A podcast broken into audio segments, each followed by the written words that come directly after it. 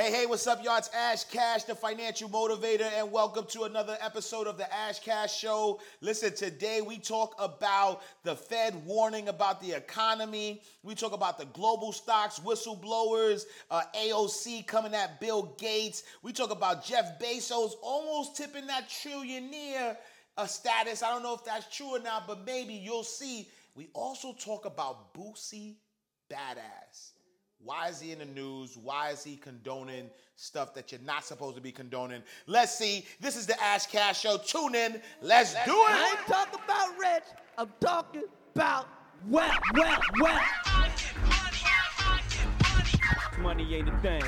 Money in the bank. We can talk, but money talk. So talk more. Ash Cash Show. Ash Cash Show. The Ash Cash Show. Ash Cash Show. The Ash Cash Show. Ash Cash Show. The Ash Cash Show. Ash Cash Show. Ash Cash Show. The Ash Cash Show. Ash Cash Show. The Ash Cash Show. Ash Cash Show. Baby, I got your money. Morning, fam. Morning. My Mind Right Moguls in the building. You know what I'm saying? Yeah, I'm actually. So let me tell y'all a little secret, right? So anytime I come up with a dope name, I don't know. I think I'm a domain name hoarder. You know what I'm saying? Because anytime I come up with a dope name, I'm always hoarding domain names. So immediately when we came up with Mind Right Moguls, I was like, oh, mindrightmoguls.com. So I don't know what I'm gonna do with it yet. I just wanted to own the name because I'm just that way. But there's a lot of things that I'm working on. So I got mindrightmoguls.com, which I bought because that's what we are. But then I also bought mindrightmasterminds.com because at one point I wanted to start a mastermind group, which I still might. But I'm thinking that the mastermind group might just be what we do with Mind Right Moguls. So I'm trying to figure that out. I want to do weekly lunch and learns every Wednesdays at 1 p.m. And I'm calling it Ash Wednesday, like WINS, like, you know what I mean? You winning. So Ash Wednesday. You know what I'm saying? I'm a marketing genius. Don't sleep on me. You know what I'm saying? And so I own ashwednesdays.com. Like, I got all these domain names that I use that I'm going to, that I want to kind of rock out with. So welcome. Let me just pull up the news real quick. Couple of things in the news that I wanted to talk about, and then again, I'm gonna open it up for any questions. So as always, if you have any questions, either email them to me, info@mindrightmoney.com. I mean, don't email them now, because if you email them now, I'm not gonna see them till tomorrow or till later.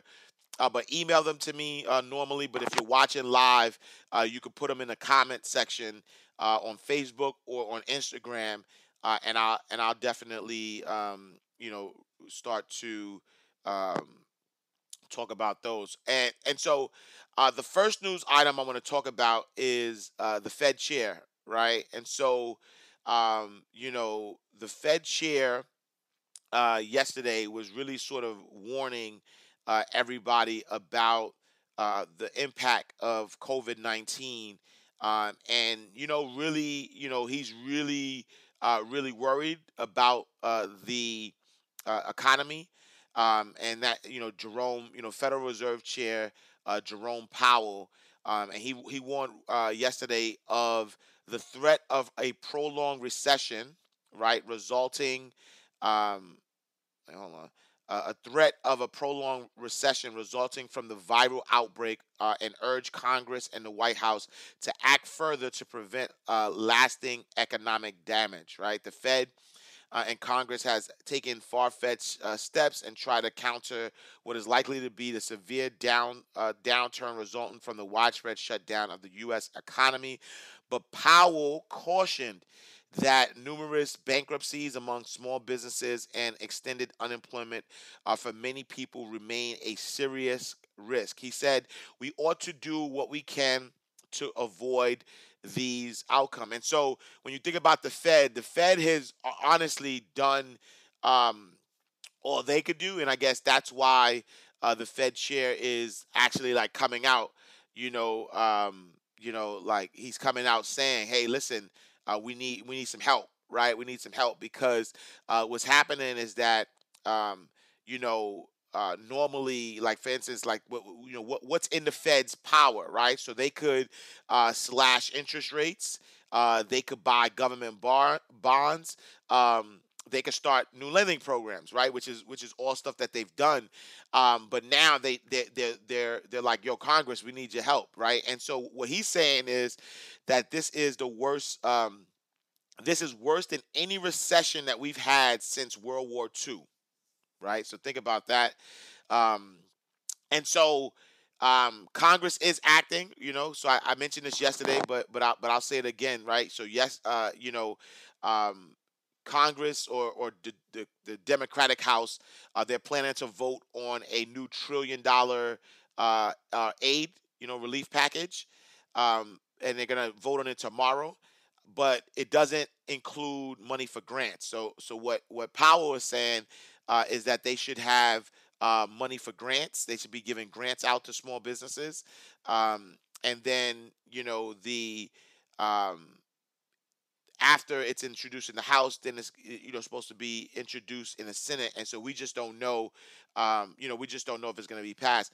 But the reason why I think it's important, and this is why I'm bringing this up, because the economy is important, but you know, there's a saying that says, like, you know, when the country catches a cold, the black and brown community catches a flu. And so I found this interesting, and not saying that it's only black and brown people who are low-income communities. So let me just get that clear, because I don't want anybody to think that's what I'm saying. But, you know, there's a good majority of black and brown communities, or in general, that fall under that low-income status, right? So low-income in the United States is designated by any family that makes $40,000 or less, right? So if you make $40,000 or less, then you're considered a low-income family, meaning a family, right? I mean, maybe if you make $40,000 and you're single, maybe you don't count, like you're just you by yourself. Maybe you're not low-income. I don't know. But if you make $40,000 or less and you're, you have a family, maybe kids, household, whatever, then you're considered low income. And the thing that, we have high unemployment right now. Like again, the numbers are coming out. I think we're up to 60 million jobs being lost. And the one thing that he pointed out was that unemployment numbers are at a record high, right? But low-income families seem to be hit the hardest, with 40% of people in households making less than $40,000 a year losing their job in March. So think about that. 40% of the people that lost their jobs in March made $40,000 or less, which are are considered low income. And so that's why this is such a big deal. And I'm, it's one of those situations where, I'm not even hoping, forget hope. I'm really, employing everybody to get to a space that you are trying to figure out how can you use your skills to make money. And the one thing I was thinking about, creating multiple streams of income, what you've made in the past is not an indication on what you can make in the future. Just because you've never seen a certain amount of income doesn't mean you can't see that income, right? Like somebody who didn't come from money, who's a millionaire right now, and or a thousandaire right now. It was their first time making $1,000. You know what I'm saying? $1,000. Think about when you got your first job. It was your first time making that money. And you didn't think like, oh my God, I'm not gonna be able to make this money. No, you went out and you made that money. And so I want to make sure that you understand that. Like, stop looking at your current situation as the indicator of where you are. It is not the indicator of where you are. And that's not, and I didn't say that wrong either. Your current situation is not an indication of where you are. That is not a slip up. I meant to say it that way, right? Currently, your current situation is not an indication of where you are. And the reason I say it this way is because in order for you to get to a place, you got to get there in your mind before you get there physically. Please understand me, right? Before you get to a place, physically, you have to get there in your mind. So your current situation is not an indication of where you are. Where you are, you have to get there here first in your mind. And once you get there in your mind, then you can manifest it and become that in reality. Most millionaires become millionaires before they even touch the money. Most people who make thousands of dollars are thousandaires. They make thousands of dollars before they touch the money. And so do not get to a space where you're looking at not having a job, not having multiple streams of income, not whatever. Like, stop focusing on that. Get to where you need to get in your mind first. Get to where you need to get in your mind first. And I'm gonna switch off to this story about Jeff Bezos, because I think this is an interesting story. I joked the other day about, you know, the pandemic. It seems like Amazon is the winner. You know what I'm saying? Amazon is winning in this pandemic because, you know, Amazon is at a space where, you know, they're control. Everybody's home. So when people are buying, they're buying from Amazon, right? You know, Amazon has this, you know, has Whole Foods, has these cashless registers. So they're going to win, right?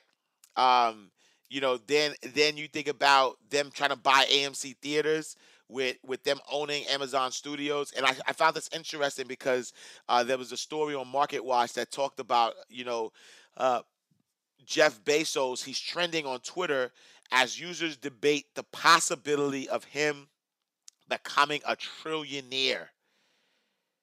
Yo, they saying that Jeff Bezos has the ability to become the first. There's no trillionaires, yo. And so he has the opportunity, right? So right now he's the world's richest man, right? He's the world's richest man, and he has the opportunity to become the first trillionaire because of this global pandemic, and that may be speeding up the process, right? And so, you know, they're saying, so Amazon, who's up 0.46%, which I did buy stocks, full disclosure.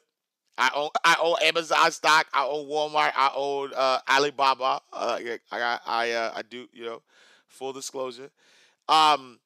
Their sales topped $75 billion in the first quarter. $75 billion in the first quarter. And so according to Bloomberg's billionaire index, the net worth of Bezos has risen from $125 billion on April 12th to $143 billion on May 5th, though this hasn't been straight line higher as the below chart shows, right? So yo, my guy, right, from April to May, in a month, yo, my guy, Jeff Bezos, is getting to the bag. $18 billion in a month, his net worth risen by. And so, you know, I'm not a hater. You know what I'm saying? So I'm not even looking, because I hear a lot of murmuring out in the world about, you know, they don't pay taxes and this and that, whatever. At the end of the day, you know, if you know, I remember seeing the pictures of Jeff Bezos in 1999, right? In 1999, Jeff Bezos was in his garage trying to figure out how he gonna sell books. Like, Amazon was a book company. You know what I'm saying? Like, they, you know, like, that was a book company. All they did was sell books.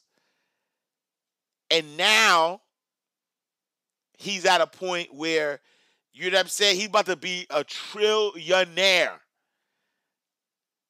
If you're not inspired by that, I don't think it has anything to do where he come from. I don't think it has anything to do with his color. I don't think it has anything to do with nothing else but the fact that he had an idea and kept executing on that idea and kept executing, learning the game. And any one of us right now, we have that same opportunity. That's what I believe. I believe every single person, we have that same opportunity. You know what I'm saying? We have the opportunity to do the same.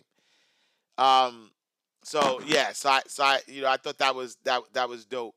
And so let's look at the stocks real quick. I should have did that earlier.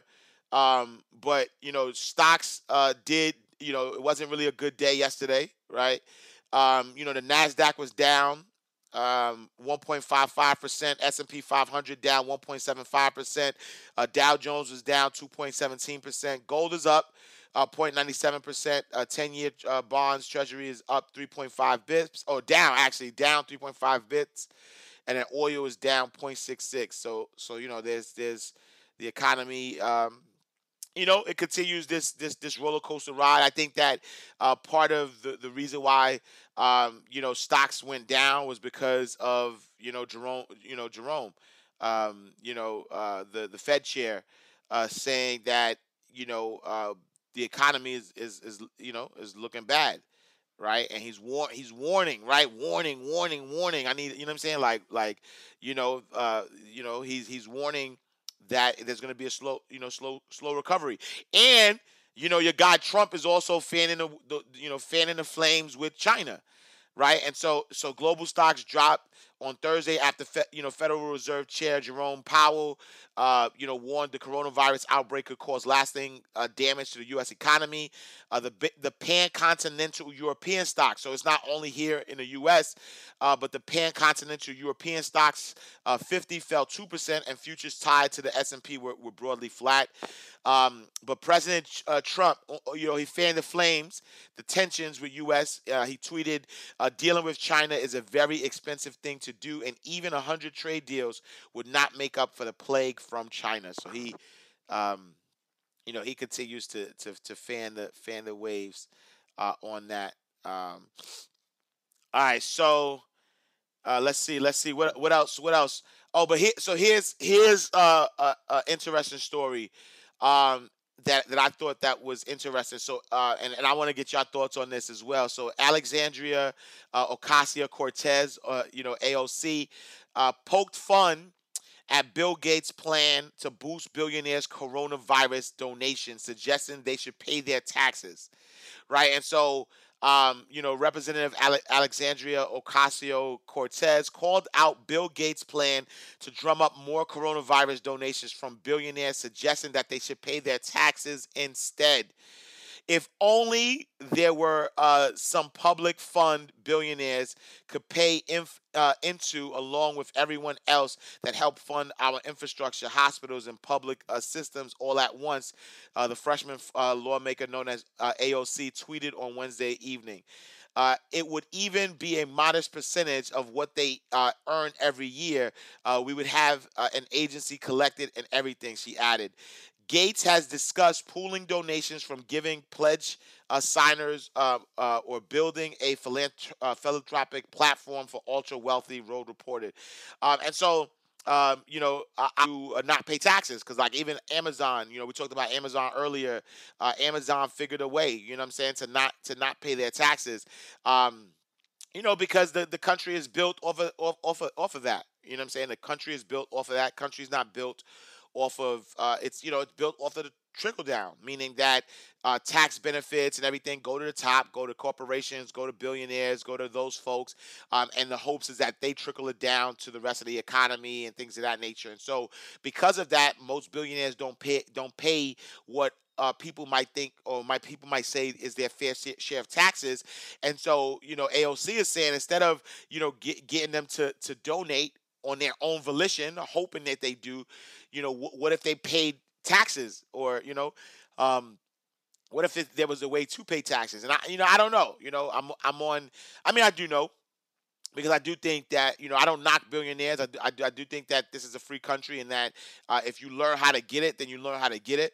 But I do think that, you know, the more billionaires that we have, the less the more variability there is. You know what I'm saying? Meaning that we're depending on, you know, one or two people to really like help, you know, with our, you know, with our economy, and help, you know what I'm saying? Like from that perspective, when, you know, they you know, I think that, and it's not on them, you know, because I do think that we You know, meaning that the country, you know, people who are smart and can create businesses, we're our biggest limits. We don't believe in ourselves enough, and because we don't believe in ourselves enough, that's the reason why we don't, you know, take the risks that we need to take in order to start businesses. You know what I'm saying? And I think that if we knew that we had the power, that we, you know, we could literally create systems and create businesses that can help us. So. All right, I got 10 more minutes, and then I'm going to open it up for any questions that you may have. I found this story interesting, that, you know, even in this, you know, time of crisis, you know, the meat industry is being hit really hard. And so there's a lot of, you know, meat plants that are closing. And I, you know, I don't eat pork. I haven't eaten pork since 2001. So I'm literally going on 20 years of not eating pork. And so, but I still, you know, feel for the animal, you know what I mean? Like I see, that pigs are being gassed and shot, right? Because, there's, you know, there's an overflow of, you know, with the plants being shut down, there's an overflow of the animals, and they don't know what to do with them. You know, I've played around with trying to go vegan and vegetarian for a while, but I don't know, man. I can't, you know, that chicken and turkey be calling me. But I'm working on it. I think at some point I'll get to that space, because I do think that from a health perspective, when you start thinking about you know, this disease even.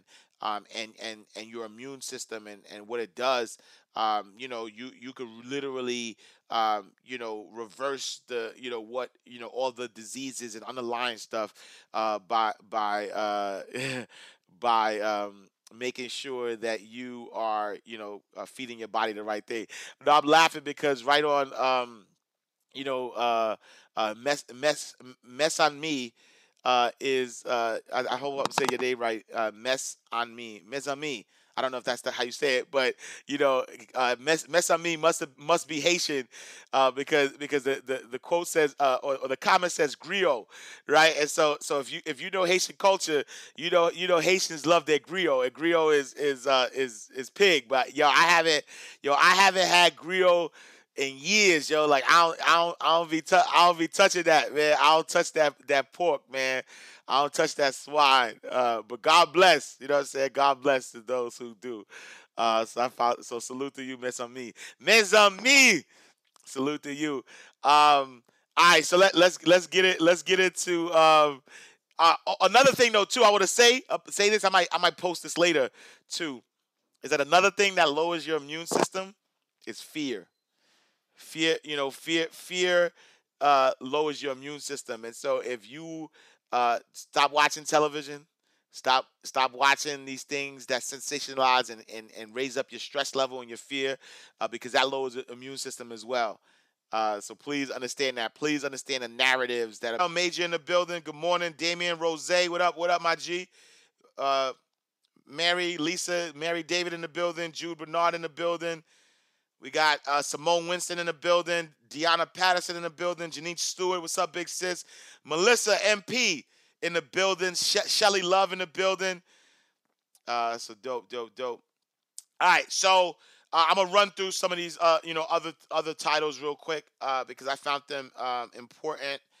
I mean, speaking of fear, no, I don't want to. I don't. You know, there's a difference between fear and being informed, and so I just want to inform you. So there's a whistleblower immunologist to warn of the potential coronavirus rebound in the fall, making it the darkest winter in modern history. And he said this during a congressional testimony. And you know, and so CJ says, fear cripples creativity. Also, that's a fact. Fear makes you gain weight. That's a fact. You know what I'm saying? Like, I'm telling you, fear is big. And so that's, you know, listening to this whistleblower immunologist say this, that's the reason why I'm, you know, personally, I'm like, yo, 2020 is canceled for me. It's going to be hard for you to see me anywhere in no crowds, none of that, because I do feel like, you know, when you think about flu season in October, that even if we, like, we still don't have a handle on everything right now, but even if we did get a handle of everything right now, we don't know what's going to happen, come October, come November.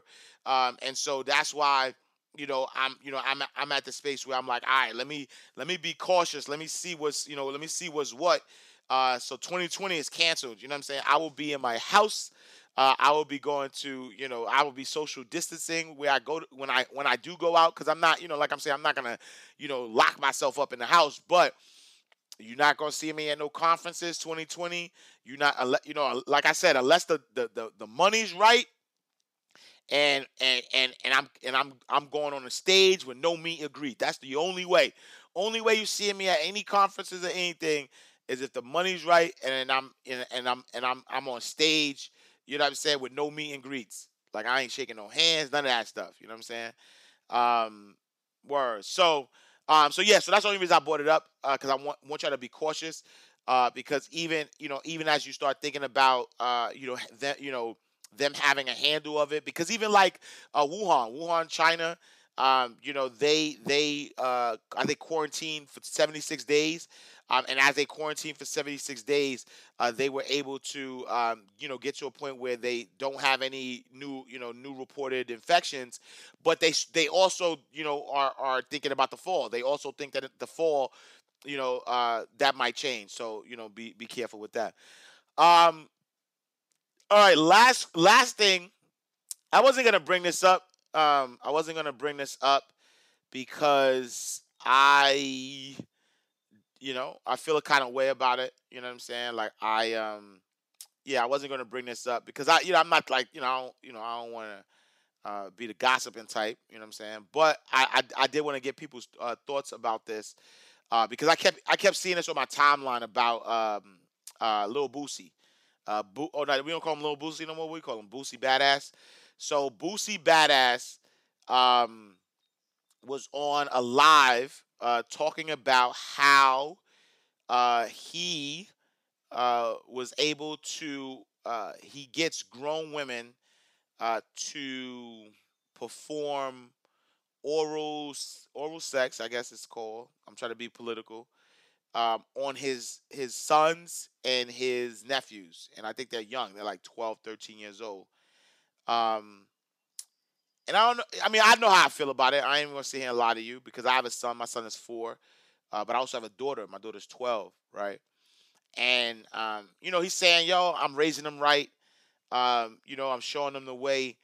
And it's disturbing to me because, number one, I feel like what if that was girls? You know what I'm saying? What if he had daughters and he was like, yo, I'm teaching my daughter. Not all of us, but I think that a lot of us in our community have it wrong when we think about raising kids right. Right, teach them how, like you're a businessman. I hope you're teaching them how to start a business. You know what I'm saying? Like teach them how to be business owners, teach them how to manage their money, teach them how to pass down generational wealth. Like that's teaching them right. You know what I'm saying? Like all right, so here's what I'm saying. When you become an adult, whatever your sexual desires are as an adult, that's what your sexual desires are. So I don't judge you. You know what I'm saying? So however way you give it up as an adult, it's how you give it up. You know what I'm saying? That's it. But when you're shaping the minds of the youth and you're doing so and you're we get outraged, and this is why I'm bringing it up, because I think there's a double standard, right? We get outraged by R. Kelly. Right? Everybody I canceled R. Kelly, I'll be honest, meaning that I don't listen to his music. I'm good. I don't, God judges, you know what I'm saying? So I'm not in a way of like, oh my God, he should go to hell and all like that.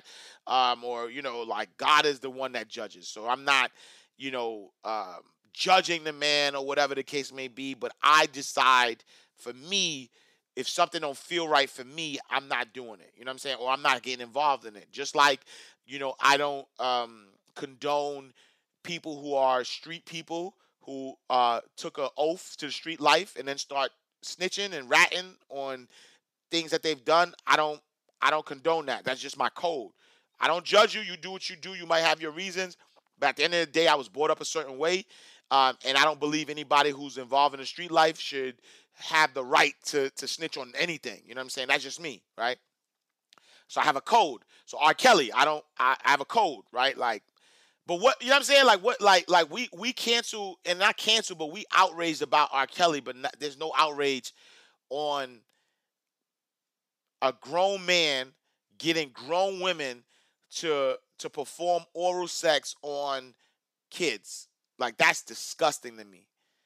Like, I got a 12-year-old daughter. I got a 4-year-old son. Like, you're at 12 years old, I'm teaching him, you know, how to run a business, how to manage his money, right? Like, how to code. Like, there's so much things you be teaching them. Like, why are you even introducing that to them? Because now you don't even understand the traumas, right, that you could be, you know, instilling in these kids, which, again, ties all into the economy.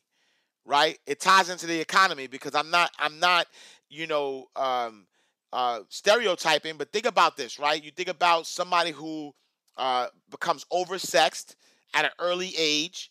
Now they're so oversexed that they start to, you know, have sex. Like, you can start having babies early. So think about 15-year-olds, 16-year-olds, 17-year-olds having babies, multiple, you know, baby mothers. Not fully developed, no real economy. And so how are you taking care of these kids? And then now we have the cycle of child support. You know what I'm saying? So I think there's a, man, I just found that disturbing. All right. So I mean, man, I need to end on a, I need to end my news on a high note. Cause I didn't really like, I didn't want to, yeah, I should have ended on a high note. And the other, I got two more stories that are equally as, you know, ratchet and righteous. You know what I'm saying? You know, easily, you know, easily ratchet. So I'm not, you know, let me see. Stay at home order rejected.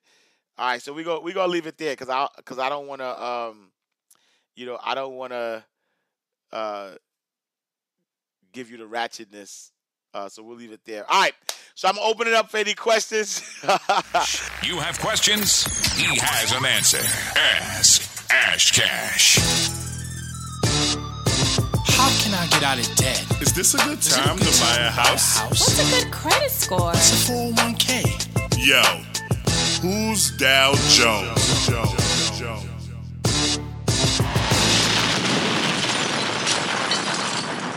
Where is your podcast? My podcast is available at the ashcashshow.com. So the podcast version of this is available on iTunes. So you can search the Ash Cash Show there. You can also go to the ashcashshow.com to listen to the audio version of this every day. You also, you know, if you want to watch it live or watch the repeat version of this live, you can go to ashcashtv.com, ashcashtv.com. Please spread the word. Tell a friend to tell a friend. You know, subscribe to me on YouTube. And so, you know, make sure you tune in, you tap in.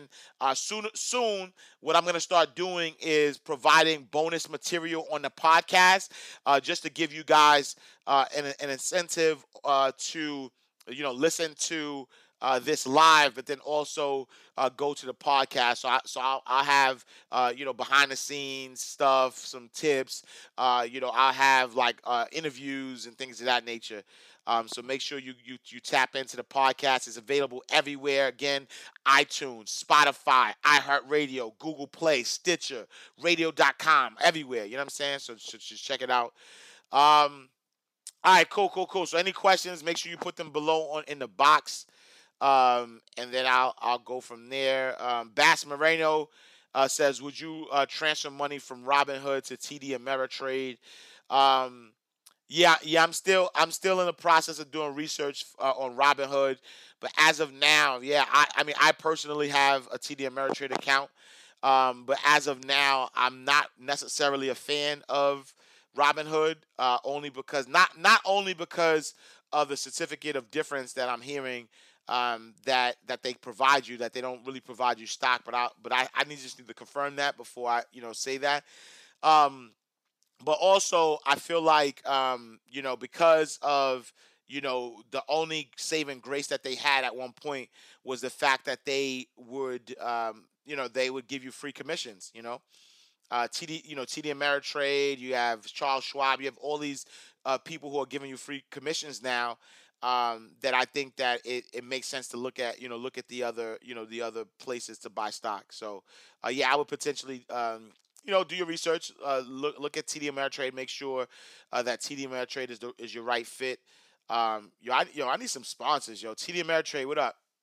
Y'all need to holler at me, man. I need y'all to sponsor the show. TD Ameritrade sponsor the show. I need some sponsors. I need some sponsors. But yeah, so that's a great question. So I would definitely look into that. All right, so now let's jump into the questions. Let's go to do you think the vending machine business is a good way to go due to social distancing? You answered that question yourself just now, right? And I, yes, right. The young poppy asked, do you think that vending machine business is a good way to go due to social distancing? Absolutely. Right. Think about social distancing and what social distancing means, right? So social distancing means right now that no group of 10 people or more can get together, right? So no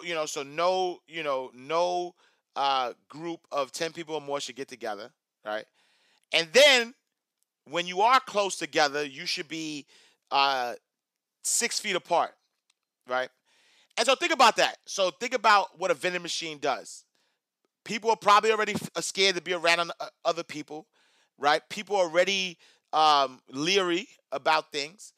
And so if you, if you are at a space where you can buy whatever, right? And so think about it. I know when I used to go to the airport, vending machines, they have vending machines for headphones. They have vending machines for electronics. So you're thinking vending machines for snacks, but imagine you had a vending machine for essential goods.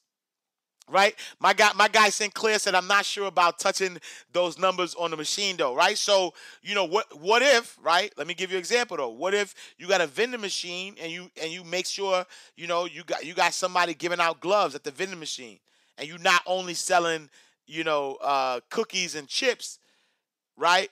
And look, Spoiled Brat 67 says they got vending machines for hair. You know what I'm saying? Like they got vending machines for hair. You know what I'm saying? So at the end of the day, so that's the thing, right? Like even, to Sinclair's point, like when I go to the ATM machine to get money, I either have gloves on or I'm using my knuckles. And then I'm washing my hands out. You know what I'm saying? So yeah, you know what I'm saying? I think that it's important, yes, I definitely think that it is a I do think it's a great business. PK Dixon says, does Ameritrade or Charles Schwab have a refer a friend option? I'm not sure, but I'm gonna look into it because I got TD Ameritrade. You know what I'm saying? So I definitely need I definitely need to make sure that I get some sponsorship. All right, so AUE Locks says, what are your thoughts on a 529 college account versus a Roth IRA for newborn or young children? I think that a 529 is an option. It's not the best. It's not the best option. It is an option. Roth IRAs. So IRAs are reserved for anybody who has earned income, right? And so I'm not sure if a Roth IRA is a good option for your newborn, because at the end of the day, your newborn has to have earned income for them to contribute into a Roth IRA. And even from a perspective of, you know, hiring your children, you know, obviously you can't hire your children if they're just a newborn. You know, I believe that life insurance is the best way, opposed to a 529 plan, because there is life insurance, right? You take out a life insurance on your child, and then, you know, depending on the type of life insurance, because you could get like an equitable index fund life insurance that, you know, that you take the life insurance out on your child. You know, it grows, you know, with the market.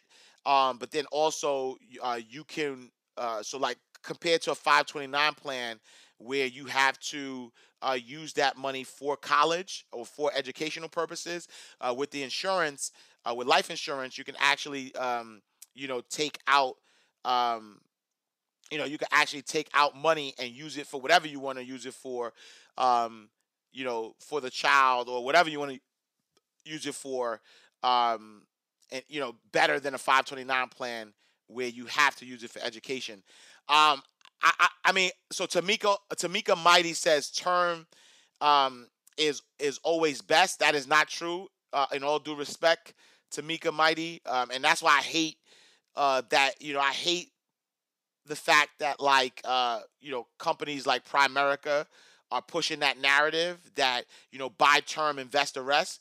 Because I don't know, I think that a lot of these companies, you know, and I said this the other day, companies like Primerica, the Dave Ramseys of the world, who have this one narrative and they're pushing that one narrative, is assuming that low income people cannot build wealth. There's a difference, right? Like when you say, you know, when you say get term, you know, when you say get term life insurance and invest the rest, that's because people think that low income people can't learn wealth building strategies. That's why wealthy people stay wealthy. You know what I'm saying? So like, you know, like PK Dixon says, most people outlive their term. That's a fact. That's a fact. I don't know a term that's past 30 years. So if you're 20 years old and you get a term life insurance, right? It's over by the time you're 50 years old. And now you're older, and now you have to figure out how to get more, you know, more life insurance. If you're 40, right? The average lifespan is 78. You know what I'm saying? And so if you get a term, so I say but here's the caveat. I'm not saying term is wrong though either. Right? I don't think term is wrong. I think that there's a lot of good uses for term. I think that so whole life is more expensive than term, absolutely. And so if you cannot afford whole life insurance, then yes, you should be protected. Everybody should be protected, right? Every single person should have some type of life insurance policy. If you have breath in your body, even if you don't have kids, you should have life insurance, right? And so, you know, what happens is though is that if you have a term life insurance.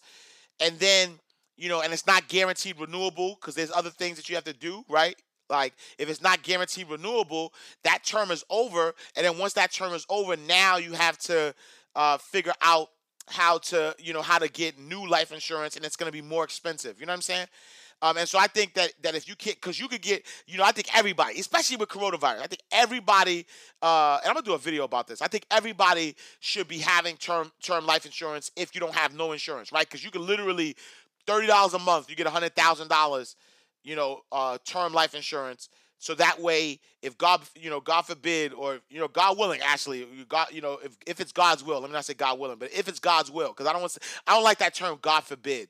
Right? Because everything is God's will. And so if it's God's will that it's your time, you want to make sure that your family doesn't have to figure out how to bury you, and then there's money, you know, left over. Right? And so I think everybody should have you know, some type of life insurance, but that saying that term is always best is not true. Term is not always best, because there are wealth building opportunities in whole life. Like I just said, you know, two EAUs, all AUE locks comment about 529s, right? You will be better off getting a whole life insurance policy on your newborn that could help, you know, better than a 529 plan that could help you, you know, create a tax shelter. You know what I'm saying? And so, yes, I think that there is an opportunity for, you know, there is an opportunity for, you know, whole life insurance. So I'll leave it there. Right. So I don't think one is better than the other. I think that there is, you have different options. That's all. I don't think one is better than the other. I think it's based, like, yo, personal finance is called personal finance for a reason. It's personal. Everybody's situation is different. I could tell you all the things my family and I have set up for our family, but that's works for our family because we have different goals. We have different, you know, plans. And so it's different. You know what I'm saying? Like what's going to work for our family is not going to work for every family. And so that's why you should have a, you know, a financial coach or a financial advisor or someone who's advising you based on your personal experience. And speaking of which, go to mindrightlegacy.com. Make sure you sign up for, you know, if you need Ash Cash as your financial coach, go to mindrightlegacy.com. You like that plug?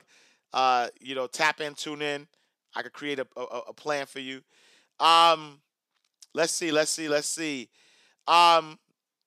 God bless. 35 asked, what do you think about Stockpile? And so for those who don't know what Stockpile is, Stockpile is a way to get into investing, right? And so, you know, Stockpile allows you to, you know, it allows you to, like, gift, you know, your, you know, like you can start, you know, there's like, you know, you can start investing at $5. They have what's called fractional shares. And what fractional shares are is like, let's say, for instance, you know, Amazon costs $2,000 a share and you can't buy one share. You could buy fractions of it. You know, they offer, you know, 99 cents per trade, and there's no you know, monthly fees or minimums. There's no monthly fees or minimums. I think it's a, you know, I think it's a good way to get started, especially if you're young. You know, young people can get started using Stockpile, you know, and I think it's low fees, but I also think that there's other options out there that have no fees. And so, you know, like I told you yesterday, I use Cash App, cause Cash App sells stocks as well. And I did do research, and Cash App, I own the stock because I got an email the other day about voting for Walmart because I invest in Walmart. Those are the only three stocks I bought on Cash App. I bought Walmart, I bought Amazon, I bought Alibaba, and I got an email the other day about voting on Walmart because I'm a shareholder, right? And so you are buying direct stocks from Cash App, and so I think that's you know, I think that's a viable option as well. And so, yeah, I think it's a, you know, I think it's a good option, but there's other options out there as well.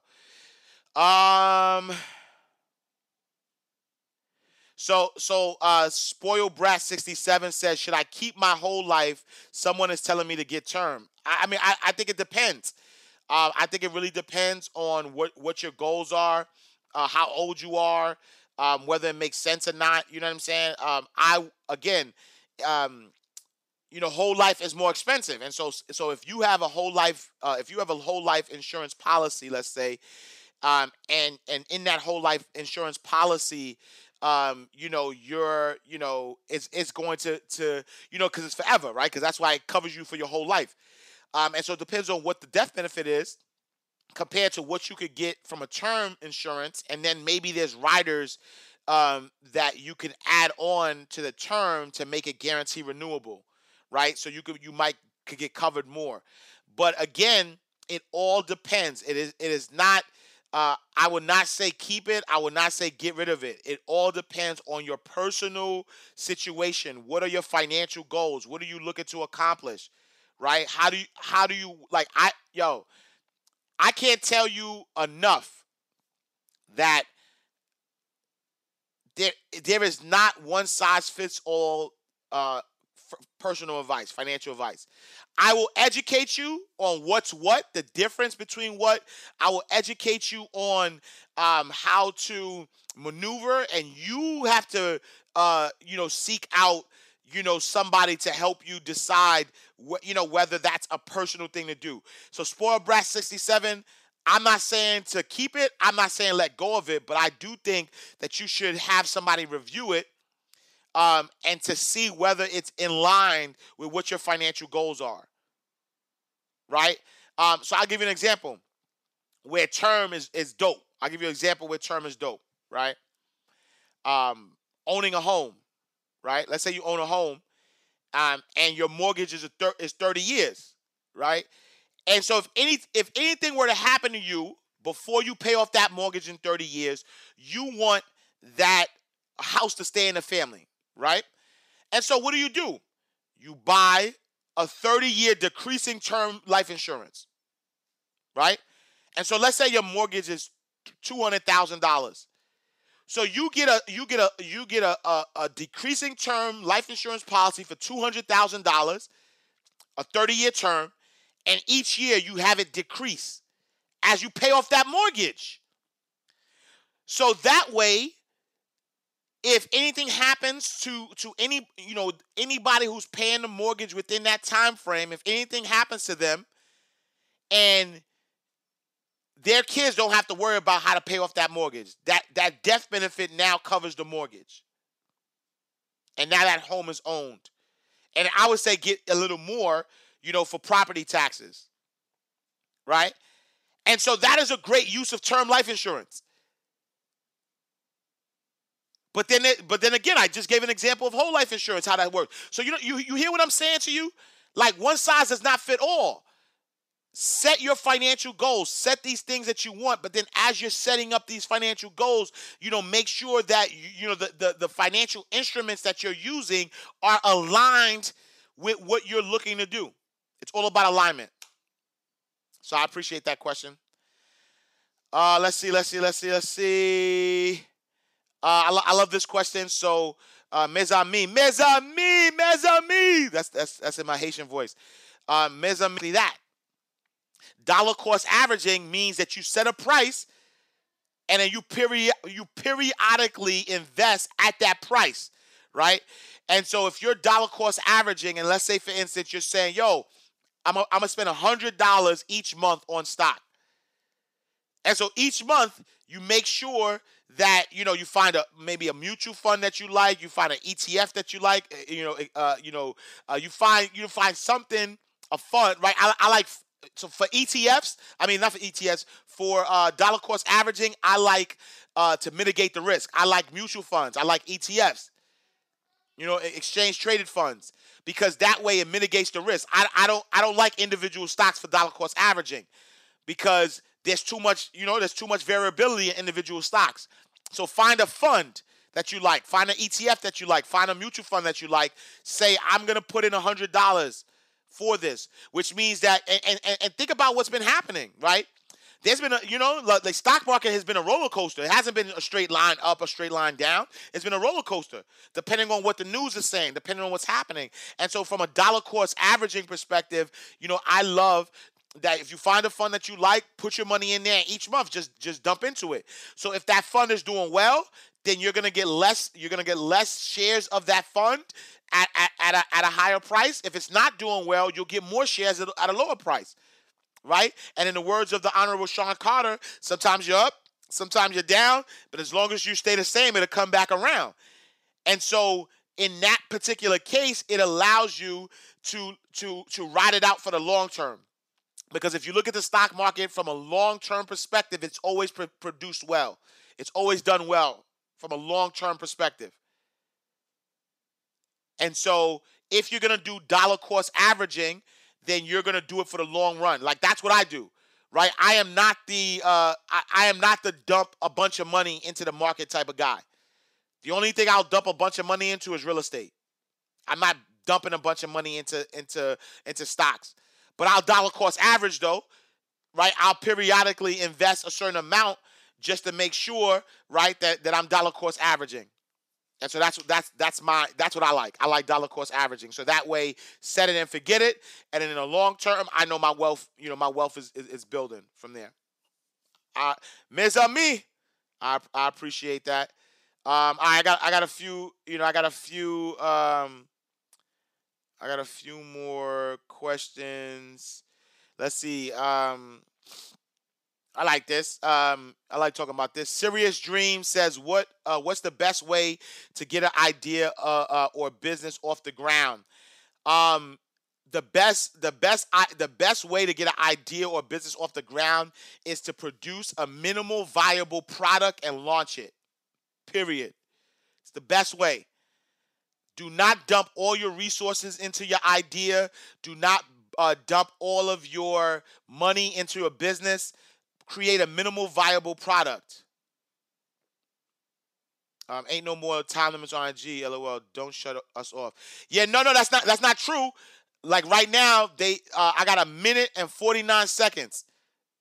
They about to kick me out, and I want to make sure that I have enough time. So they about to kick me out. But start a minimal viable product. Make sure that you launch it. Make sure that you spend the least amount of resources as possible on it. And then once you spend the least amount of resources, see if you could prove the concept. And then once you prove the concept, that's when you jump in and you start adding money and resources to it. Tamika says, then come back on if they kick you out. I got a minute left before they kick me out. So let me do some housekeeping stuff. You know, make sure y'all go to ashcashtv.com. Subscribe to me on YouTube, ashcashtv.com. Join me live every Monday through Friday, 8 a.m. to 9 a.m. Go to subscribe to us on my podcast, The Ash Cash Show, on iTunes, on Stitcher, on Spotify, on Google Play, on iHeartRadio, wherever podcast is available. Go to mindrightlegacy.com if you need a financial coach. We're doing group coaching.